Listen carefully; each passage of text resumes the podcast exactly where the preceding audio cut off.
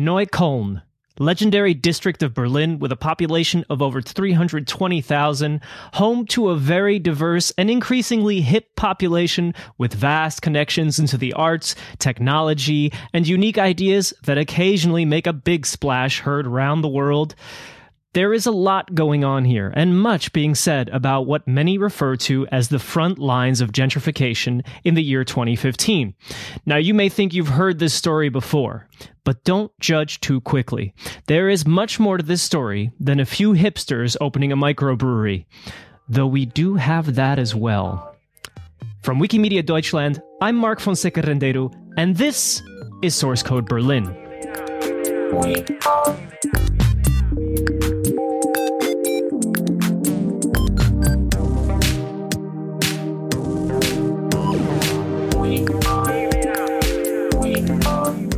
Today on the program, we dive into the streets of Neukölln with the help of three different voices: the historian, the writer, and the radio producer. That is to say, Caroline Marburger of Berlin Locals Tours, Paul Hawkins of hence wise dot com, and Christian Grasse of keats radio dot org. Each brings with them their own experience working and living in Neukölln, but perhaps even more interesting, as professional observers. Caroline Marburger is a historian and a tour guide with Berlin Locals. She spends much of her time outdoors, somewhere in Berlin, leading groups of tourists around. She's also a former resident of Neukölln, who has watched the transformation over the past ten years.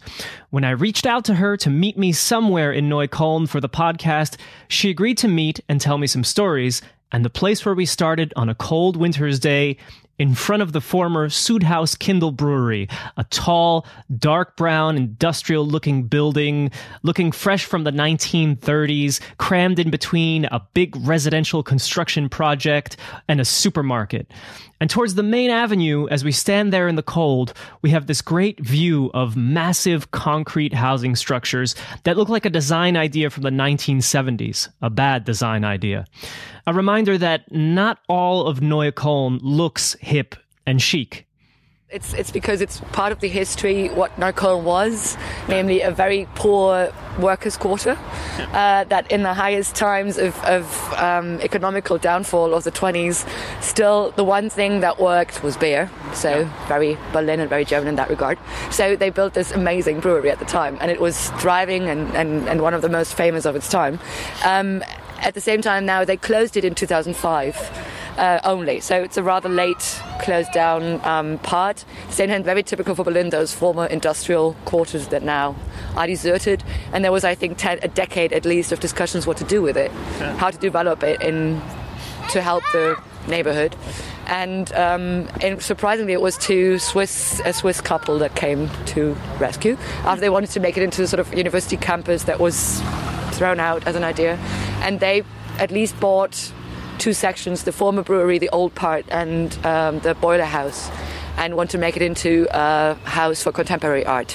Hmm. And they actually work together with the community to also open it up to the Kiez, as we say in Berlin, for the neighborhood, and um, and to work in with children and something like that. And at the same time, the former brewery, uh, the cellar, is now used by the rather popular and really good uh, microbrewery called Rollberger, hmm. uh, which that's the smell that we smell right now, the brewery yeah. actually. And um, at the same time, they are still discussing the many spaces that the whole, because it's five hectares of land that yeah. this whole brewery belongs to, and they are still discussing many of uh, many of those places, how they will be used. So now you have the Schwutz now in there, which is one of the most famous, or the most famous, gay club that moved from Kreuzberg, its former location, to here. Um, and so there are many places that still await uh, their real destiny and how the current current community will use it. Now let's get it out of the way right now. The word gentrification. Here it's sort of the G word sort of has, has sets everyone in, in, in horror uh, because they see it happening even though it hasn't actually happened yet. Uh, but it's in the process of happening, uh, particularly here right now, and it's probably happening faster than in any other of the districts that are no, usually known to be gentrified already, like Prenzlauer Berg and Kreuzberg. Neukölln is still on the verge of it. Mm-hmm. And so many of what sociology would term as the pioneers of gentrification, so those youngsters, students that can afford to share a flat, which was formerly owned by one family, mm-hmm. um, they are, of course, the ones complaining about it most. Yeah. Uh, while those that actually suffer from it might not even know the word or might actually not be the ones sticking out. Um, so, indeed, you have a... In, in Neukölln, it's... I would say, in, in a way, at least it seems to me, the, the most extreme, because it's very quick and yeah. it, it sort of happens to a lot of people that have to move away. And Berlin was always famous for its lot of sp- the space it had, yeah. for the because it was so shrunken in population that you always had empty spaces that they might not be the ones that you wanted to live in, but you could still move and they were decent enough.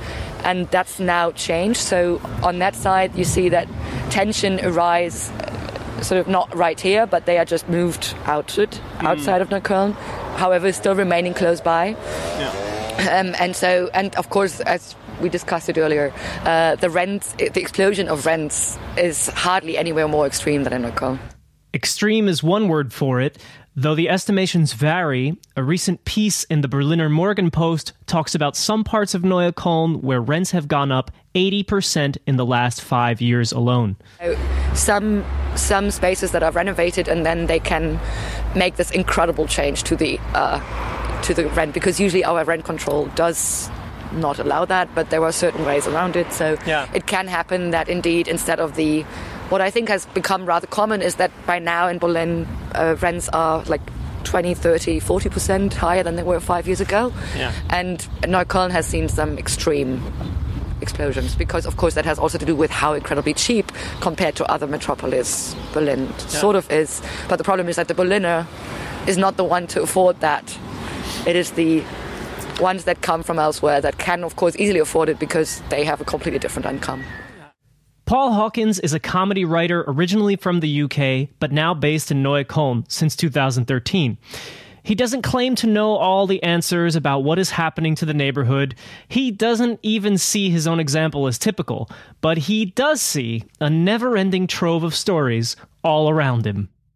I knew someone who lived on the street that I moved to, and uh, and and through a sort of friend of a friend of a friend, she knew a cleaner whose wife knew a landlord who uh, had a flat that came free. And uh, at this point, I didn't know anything really about the rental market in Berlin or how hard it was to find a flat. And then suddenly someone offered me a, a free flat, and they said, just turn up. You don't need any documents. You just give this guy a call. And then I met him, and five minutes later I had the keys in my hand, signed the contract, uh, didn't exchange any papers or any details. The guy didn't even really know my second name. Uh, and suddenly I just had a flat in, in Neukölln.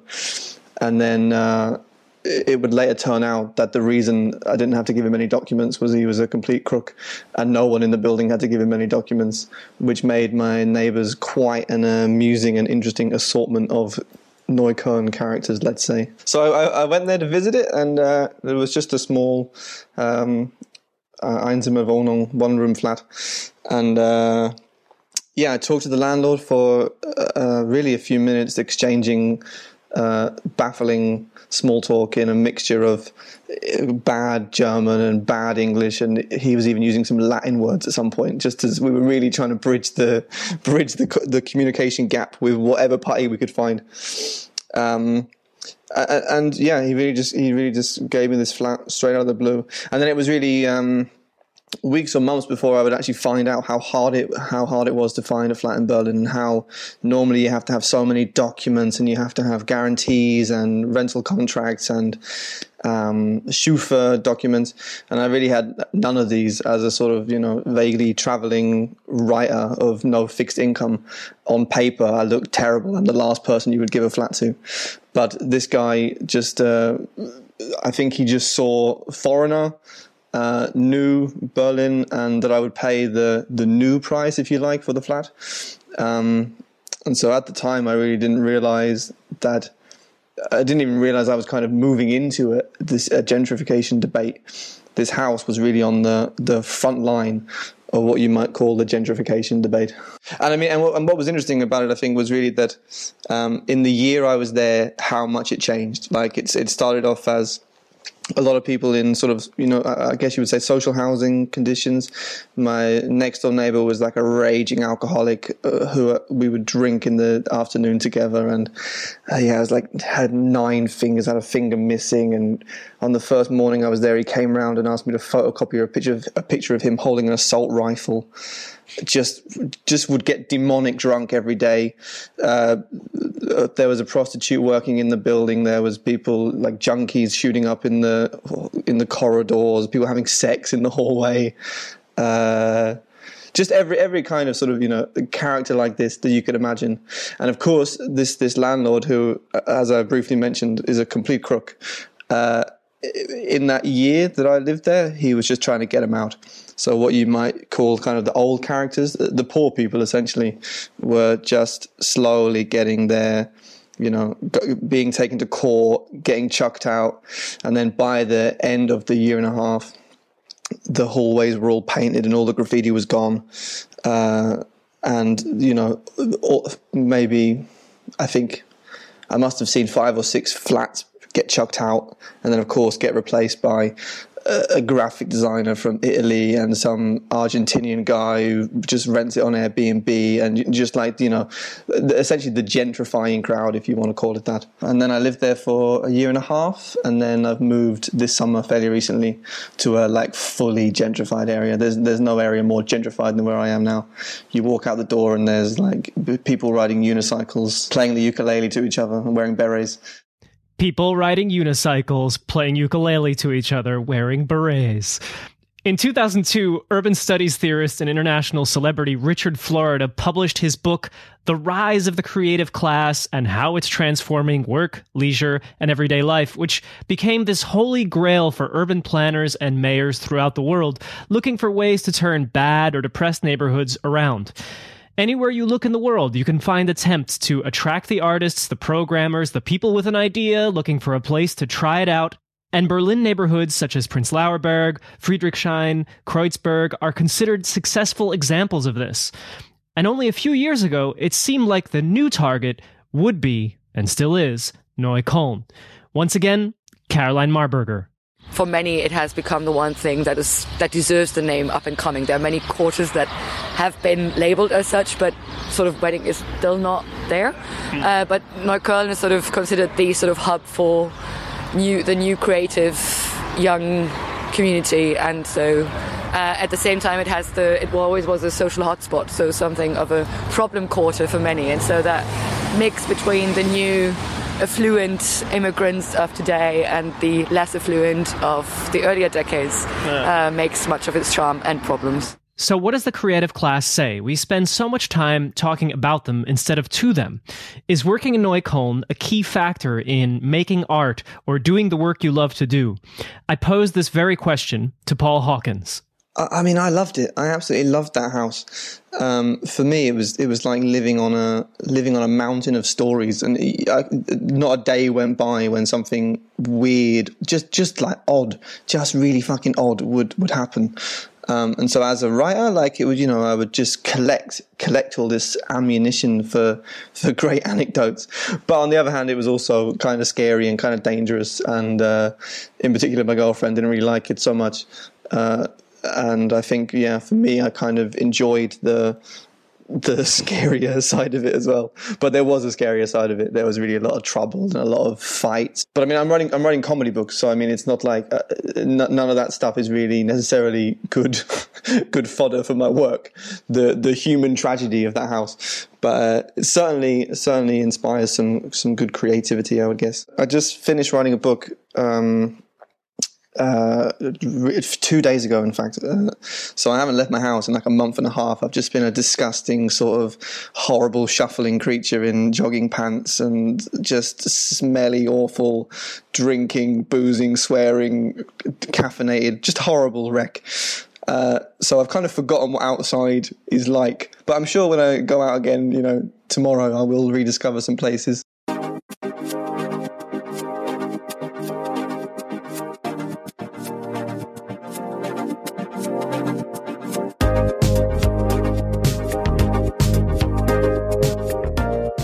Back on the street now, day had become night, and that brought the extra cold temperatures of Berlin winters, my guide took me past the massive cement apartments of the Wehr-Berlin-Straße to Karl-Marx-Straße, where gray suddenly turned to colors and lights, and yes, a slightly more this-is-the-place-to-be kind of feeling.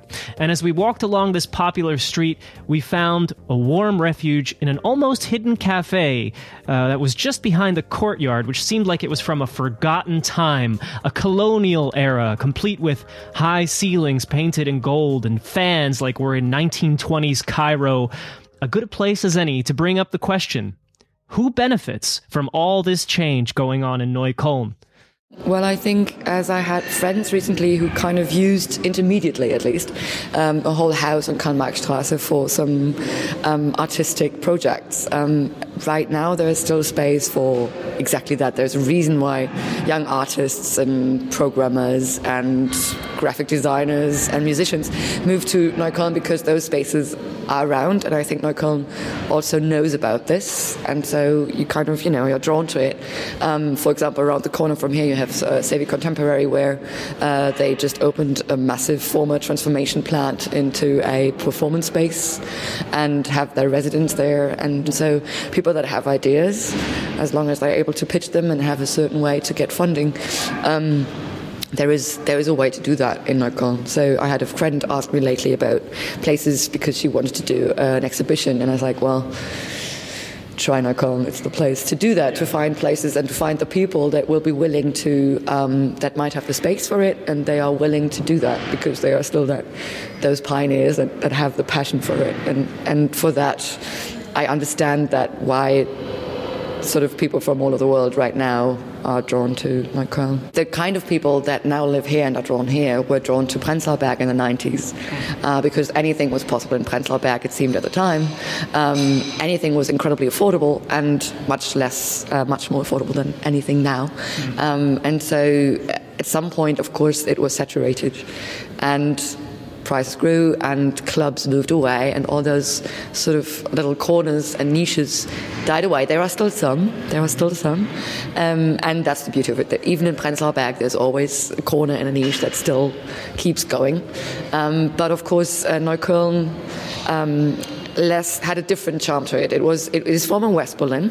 It isn't that completely empty space. It has a sort of history that where the where the former de- dwellers are still around, uh, because indeed Prenzlauer Berg, there are of course former people that lived there for a long time that are still around, but it's a very very young neighborhood. This is too, but it also is young because of the former migrant communities, um, all the slash Germans that now live here that have very many kids. Mm-hmm. And so it's a young quarter also because of that. It's one of the youngest quarters of Berlin, not only because of the new arrivals, but also among because of the massive kid yeah. community that uh, those sort of families have created. So um, it's a different kind of story. In Prenzlauer Berg, usually uh, people bought a flat or maybe a house. Um, and it was usually locals that wanted to use it for their own purposes. Um, and or Americans or those that use it half of the year. In Neukölln, and that I noticed during my looking for an apartment, was indeed that you have whole blocks built, uh, bought up by one company, by one investor, and and then sort of renovated all in one, and then rented out. And so there are many now global players. Um, so I, I, there was a documentary on Berlin, and it's weird to hear Berlin and Tirana in one breath, but that's that they said these are the hotspots for um, for. people selling houses these days, because it's indeed the the um, profit that you can make from um, investment in, in housing in Berlin is immense. At least it was over the last five years. Artists seeking affordable space, immigrants from around the world, Berliners who no longer fit in other neighborhoods, and yes, international real estate investors. They're all here or on the way. But how difficult is it to settle here for, say, a busy writer from the U K? Being being part of the E U and being part of the Schengen zone, coming over here to work is is incredibly easy. I have friends from Canada and I have friends from Russia, for example, who are also uh, making lives here or trying to make lives themselves here, and, and the and the kind of work they have to go through just to do the very basic stuff is is incredible. For me, a, a, a flat landed in my lap. Uh, working here is is fine and is, you know, on the books and easy. Uh, my girlfriend is, is German, so I have the advantage of having like a permanent live carer just take, taking me around, and uh, every time something scary in German confronts me, which is above my above my uh, level of expertise, I just push her slightly forward and she deals with that. So, I mean, in that sense, it was very, very easy to to make a life. There wasn't so many barriers, really. And of course, uh, um, coming from London, the the rent prices are perhaps two or three times cheaper to live in nicer places in nicer areas, um, and I think I mean I think the, the main reason that people move here, of course, is not that it's it's so cheap, but because that relative cheapness buys so much, uh, relatively. The kind of the kind of life you can afford here on smaller money is is is very different to somewhere like London or New York, for example.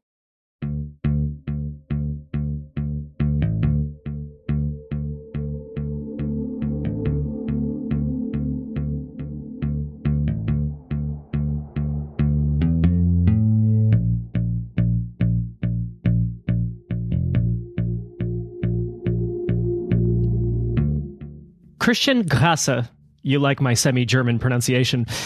He's a German radio and podcast producer based in Neukölln. Now, among his work is the Neukölln-focused podcast Kiez Radio, which looks at history, places, and personalities in the neighborhood. Now, why an audio podcast? I started with that very question. Well, I mean, when I when I came to Neukölln, I think it was seven seven years ago. Um, well, obviously. It, At this time, there was already a lot of things happening, and it seems it seemed at the time that the, the whole place is changing so quickly, and, and there's such a big dynamic uh, that I wanted to kind of um, well, first of all, keep track of it myself to understand what's going on, because so much is, is changing. I mean, not only this whole gentrification debate, uh, but also, um, well, because change in general has always interested me. So I, I, uh, kind of was looking for an excuse to talk to people, um, about the change in, in, in Neukölln. And then I thought, well, why not doing a podcast and kind of documenting the this whole process of, uh, well, you could call it gentrification, but there's always, there's a debate behind it that I don't really like, um, because, I mean, every every city and every urban area is, is changing, I guess. It's it's because it's full of people, and people tend to do things they do, and so and and so things change, and and always uh, I think it's it's not not that interesting for me to always look at the, you know, criticism of things. It's it's very important to criticize things, but anyway, I just wanted to document the change, but not only from my point of view, but also, of course, from, from other people's point of view, um, people who lived in the neighborhood for, for a long time, who have maybe been born there and lived all their life there, and people who just moved in and are those people who change things. Um, yeah, that's, that's what interested me. And, um, I think a podcast is a very, very nice way to document such a change, because it's not so intrusive like when you use a camera and and have people, like, you know, visually. And I think when you just talk to people and and do it like in an um well just do a radio, uh, they tend to be more open, I guess. And uh, that's what fascinated me, yeah, to do to do that. The original idea actually was to kind of record things, people and places that might not be there in, I don't know, one, two, three, four years, to kind of preserve uh, some stories that might not be uh, being told in, in, in a few years' time. That was the original idea. But then I thought it, it's also difficult to, to kind of judge, you know, there's also a kind of a, a judgment behind it. If, if I say, well, this is worth to uh, preserve and other things are not. So I, or, or we decided not, not to do this approach, because there's too much stuff, actually, too, too many people, too many places, and too many things that are so interesting, and uh, it's it's very difficult to decide which one you go for. But then we kind of uh, focused on uh, things that change now or that have changed in the past. There's there was one place I remember. Uh, I don't know if you have been there, the Klunkerkranich. It's just the you know the top level of the park deck from the uh, Neuköllner Garten. At the um, uh, U-Bahn uh, Rathaus Neukölln, at the U seven uh, U-Bahn station, and this this has always been like a secret place. And uh, you know, people went up there. You can't really go up there because the the elevator is only going to the fifth floor where the uh, library is, and then it stops. And there's just a park deck, and there's you know it's full of cars, and you don't really know that there's something above there, but a few people knew, and so you, you could also you could walk up. Not there were no steps, but you could you know go up the spiral where the uh, cars were parking. Then you had to go over, like there was a chain. You could just step over, and then you could walk up another deck, and then you were on the roof. And uh, th- this has always been some kind of a magical place for only a few people who knew about it, because you had you have a wonderful view uh, over in Neukölln and and over the whole of Berlin, and it's it's awesome. And you know, maybe three years ago or four years ago, uh, this secret wasn't a secret anymore, and more and more people went up there, and uh, and then. I think two years ago, there was the, the people from the, um, they did a bar in the Weserstraße, um, Fuchs and Elster. They uh, got in touch with the uh, company who owns the park deck, and then they rented the, the top level and uh, created a bar there and a, and a garden, uh, like an urban small garden project. And when we heard about that, that, you know, there will be a, like a bar up there and, and some, I don't know, uh, hipster place, we were, we were very skeptical. And, uh, so I, yeah, so we, we got in touch with them and, and asked if we could go there. And that was the time when they were just started, uh, when they just started to build the, the bar. And we talked to them, and we were quite skeptical. And and then you know we we talked to them for two hours, and and uh, we realized, well, there's they're really nice people, and they and they take such a big effort to um, kind of pay up to this place, because they know it has always been a secret, and it has been such a special place for so many people. So they didn't want to kind of own this place, so they tried to open up and and and invited the people to um well contribute to the place. And I mean, officially it is their place now, because they rent it, and they they uh, they have the responsibility up there, and and and they have the like they can rule up there, but still they are very open. And their approach to this whole problematic of gentrification and, you know, building up new bars and, and clubs and all that stuff. Um, well, their approach fascinated me, because they know about the debate, and they were looking for n- new ways to deal with this problem. And after talking to them for three hours and, you know, uh, looking at how they did this whole construction stuff on their own and all D I Y and so on, I, I realized, okay, this, this is something that, that I really didn't expect at all. Um, and yeah, that, that fascinated me. And that also gave me hope for, for, uh, this debate that's going on, uh, that so many people complain about, um, you know, that there's too many, and quote unquote bad people who take away our neighborhood. I mean, that that can it can be done in a different way. Christian, you didn't always live in Berlin or Neukölln, for that matter. Uh, tell us about the chain of events that brought you there.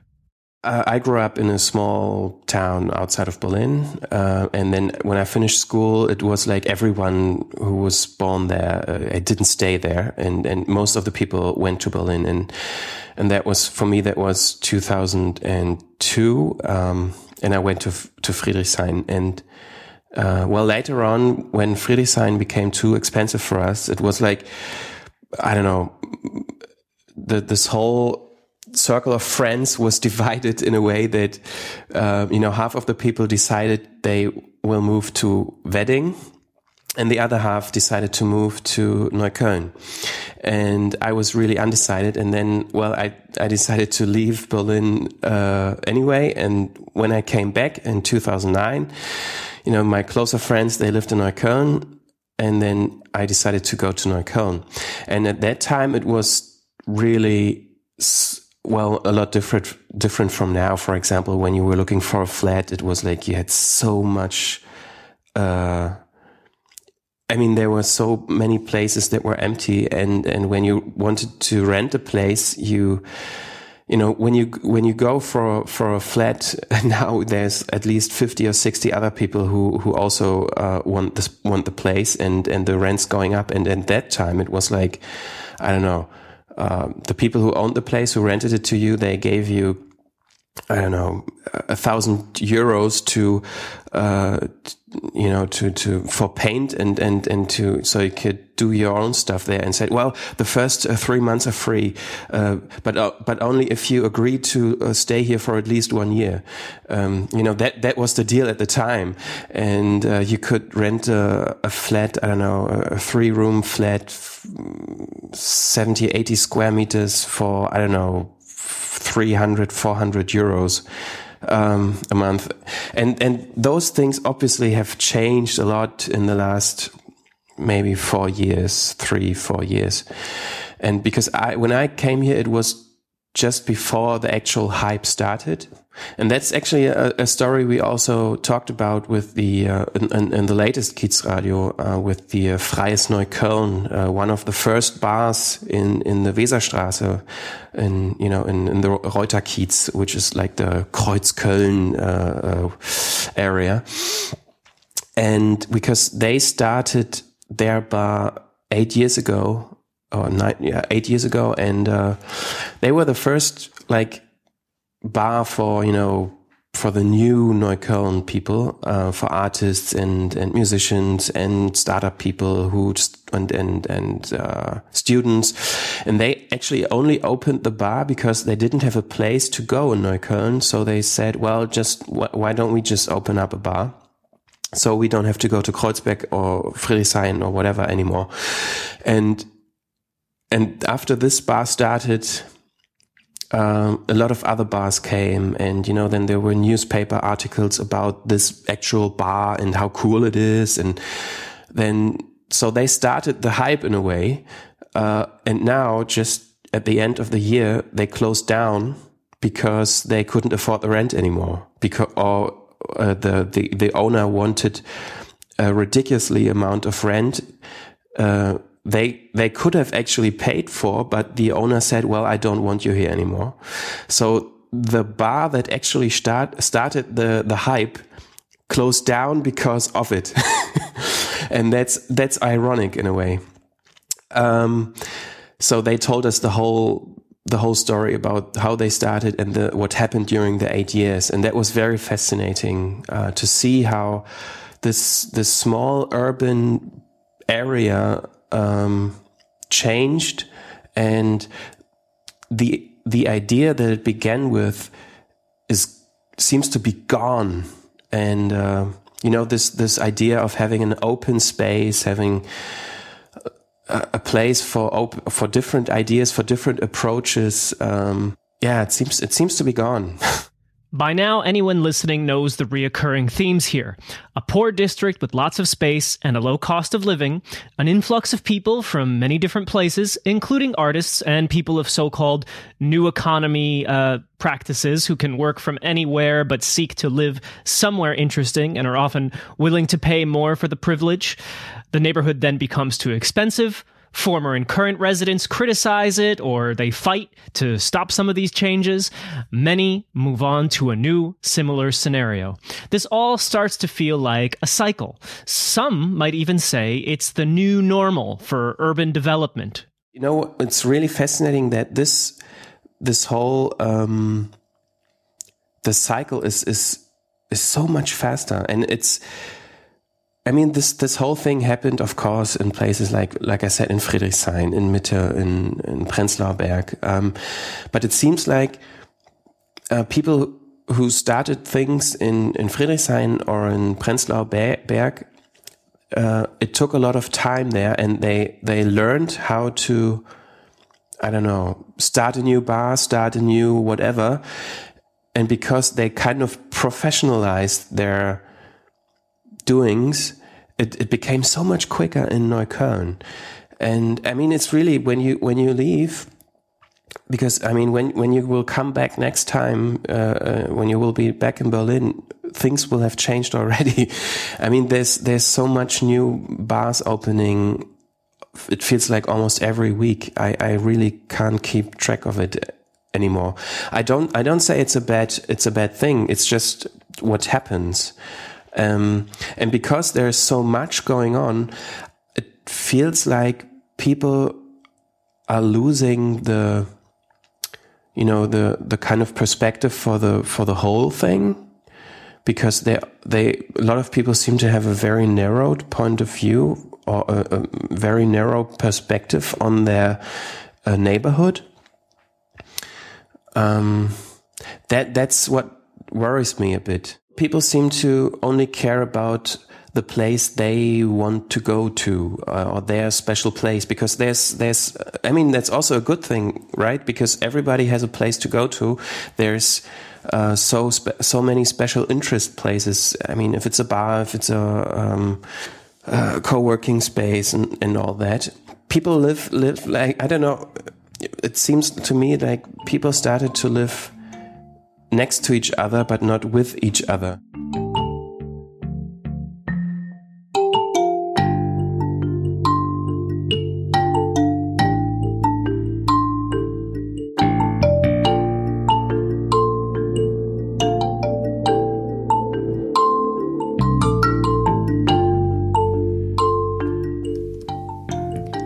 In the week that I was there exploring Neukölln and all these themes of change and struggle that came with it, it happens that the district mayor, Mister Heinz Buschkowski, he steps down. His tenure as a mayor was marked by not so much uh, becoming a hip area, but by his frequent speeches and warnings about integration and relations between neighbors of varying backgrounds, because, of course, Neukölln is the most multicultural district of Berlin, and quite possibly of Germany. Neukölln is, with Mitte, the most multicultural district of, of um, whole, the whole city. So it has forty percent migrants um, of mostly Turkish, Arab and Russian background, mostly. But it's like the biggest accumulation of nations, actually, in the whole city.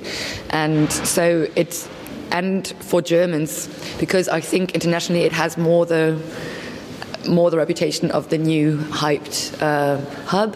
But in Germany, if you go outside Berlin, sometimes the the thing that they connotate, that they think of when they hear Neukölln is indeed conflict, is social conflict, because there was this big scandal in two thousand six about one school uh, where the teachers sort of de- resigned because they said they could not handle the violence and the problems.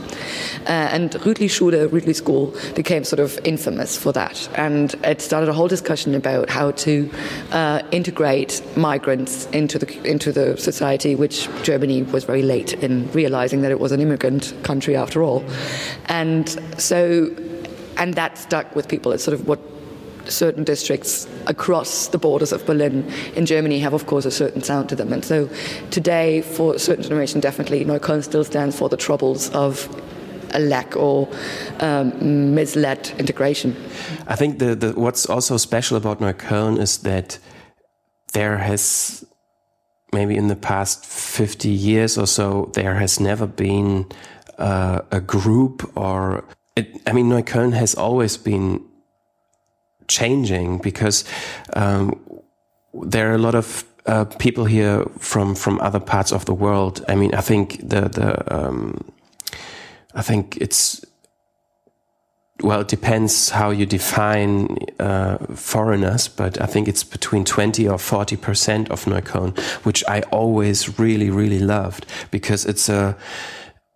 There's nothing like it in Germany, I think. Um, And that's that's what I find so interesting. I mean, when I go out of the door, there's um, there's of course Turkish people, um, there's Russian people next door, there's um, I, I think Vietnamese uh, people, and and now the latest uh, you know new group of people is of course a lot of English speaking people.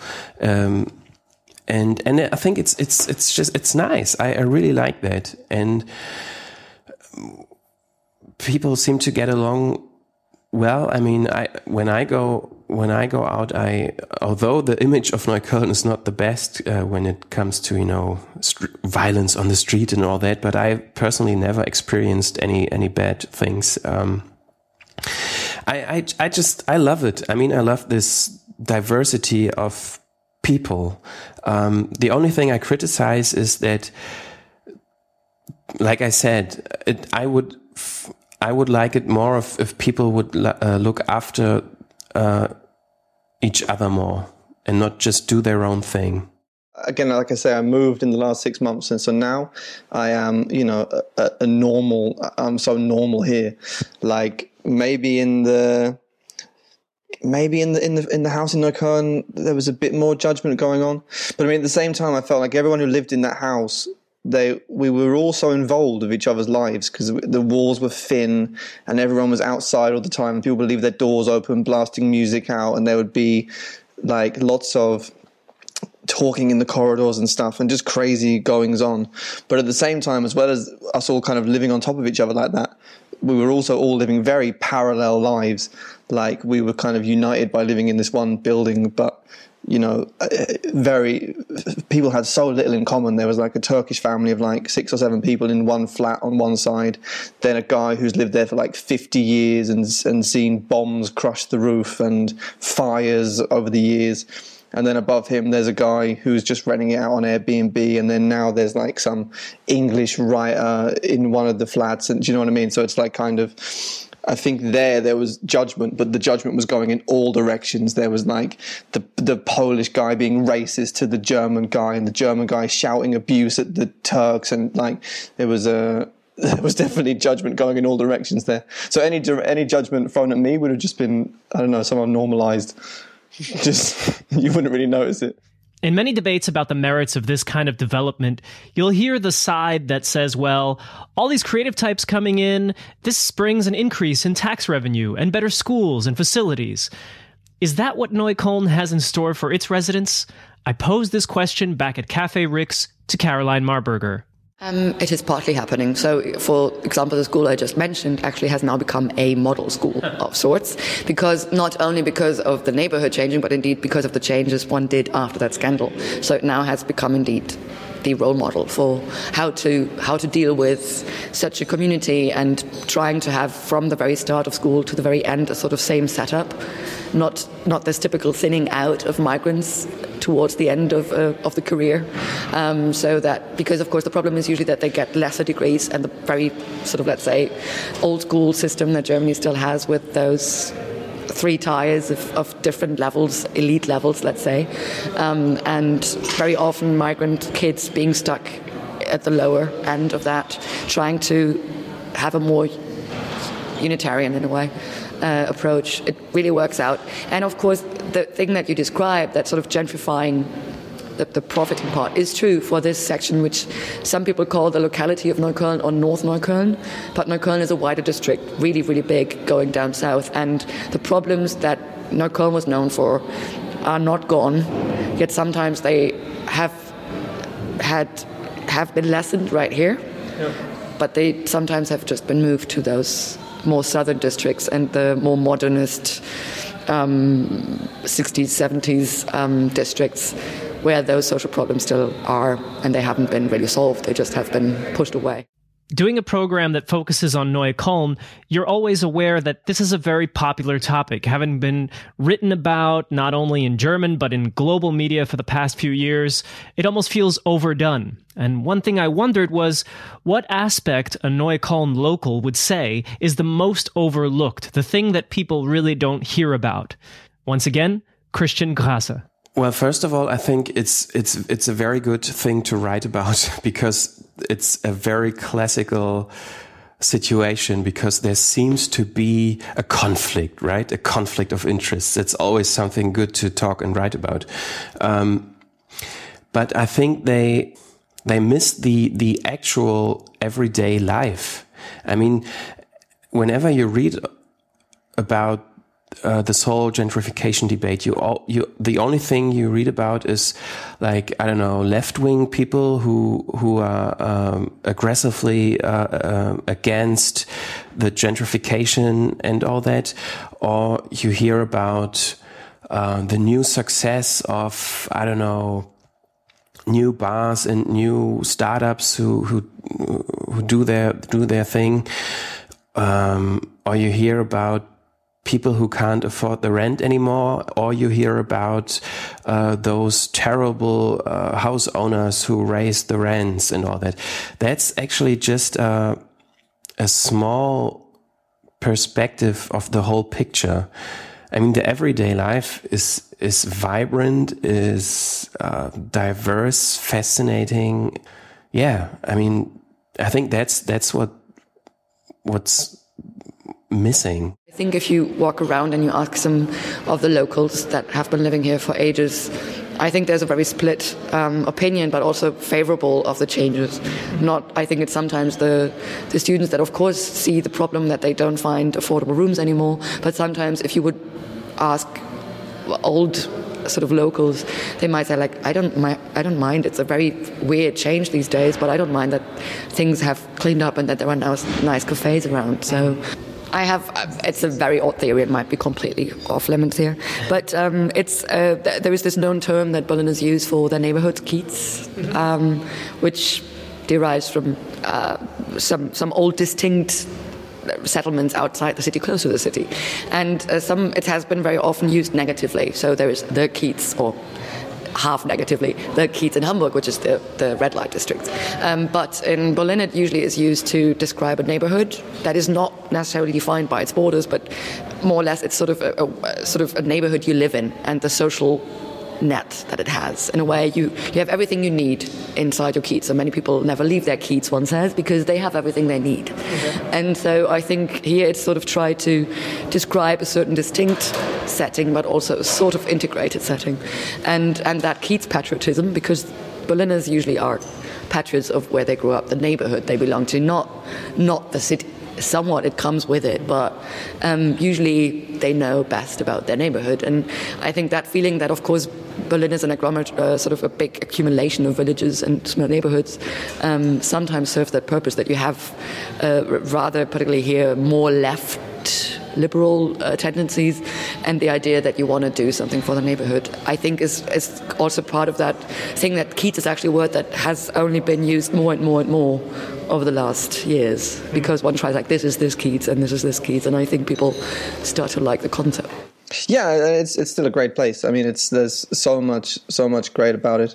I mean, uh, and I think if you ask the same question, what is Neukölln going to be doing in five years? Well, it's probably going to be Kreuzberg, um, and then you'll be making your program about Wedding or somewhere else in Germany, in, in Berlin. Um, But I mean, yeah, Neukölln has a lot of great stuff going for it. I mean, I still go to Tempelhof regularly. It's a really, that's a really a, a gem of a place for any city to have. Yeah. I think it was the first time where my, my cynicism about politics melted away in front of my eyes. And I was really w- looking at this petition popping up here and there and everywhere, and of course signing it, and really having very little hope for for uh, its success. And of course, that was completely wrong. Uh, so yeah, it's a it's a positive a positive story. The story of Tempelhof Airport, one of the big stories of Neukölln in recent history, is one that is so significant we will dedicate a podcast to it in the near future. But clearly, these three voices are telling us something. They're saying, yes, something is going on here. No, it isn't all rainbows and roses, but there are things here to be inspired by, learn from, and to be a part of. When it comes to, to our uh, podcast, uh, one very interesting uh, thing we did is uh, visiting a brewery uh, here in Neukölln. um, where they brew local local beer, and and that's something I, I really like, because I every time I go out I drink this beer, and uh, to know uh, who it ma- uh, who made it and how it's been made, and uh, you know just know the guy.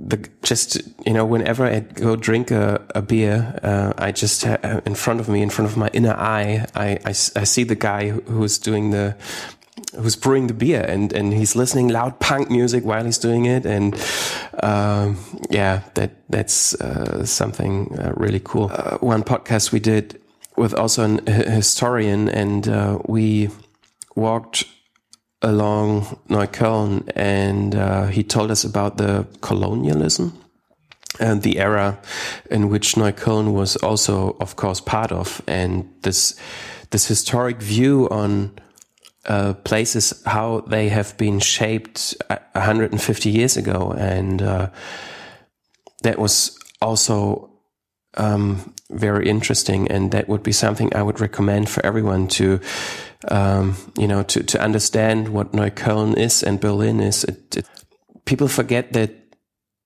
uh, the place they live in, of course, we are, we are all living in the now, but every place has a history. And um, I think it's important to, to uh, well, kind of at least take notice of that, and, and also look around and uh, talk to people who do things that you do not do.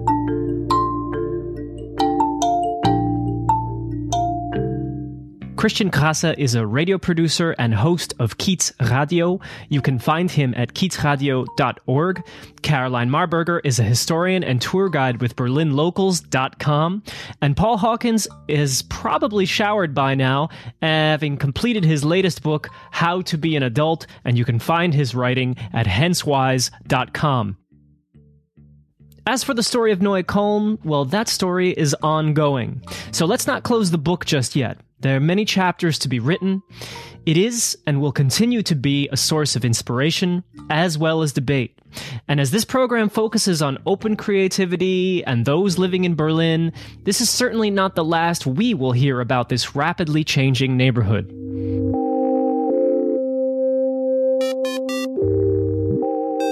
That about does it for this edition of Source Code Berlin. Thanks to all those who have commented or just shared the program with your friends and network. Please keep doing that. Source Code Berlin is a Wikimedia Deutschland podcast. Find us at source code dot berlin.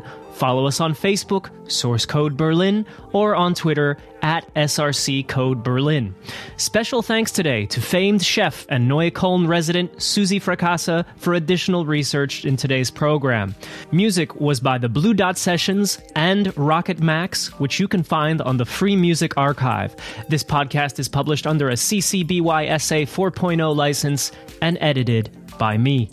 Until next time, I'm Mark Fonseca Rendeiro. Thanks for listening.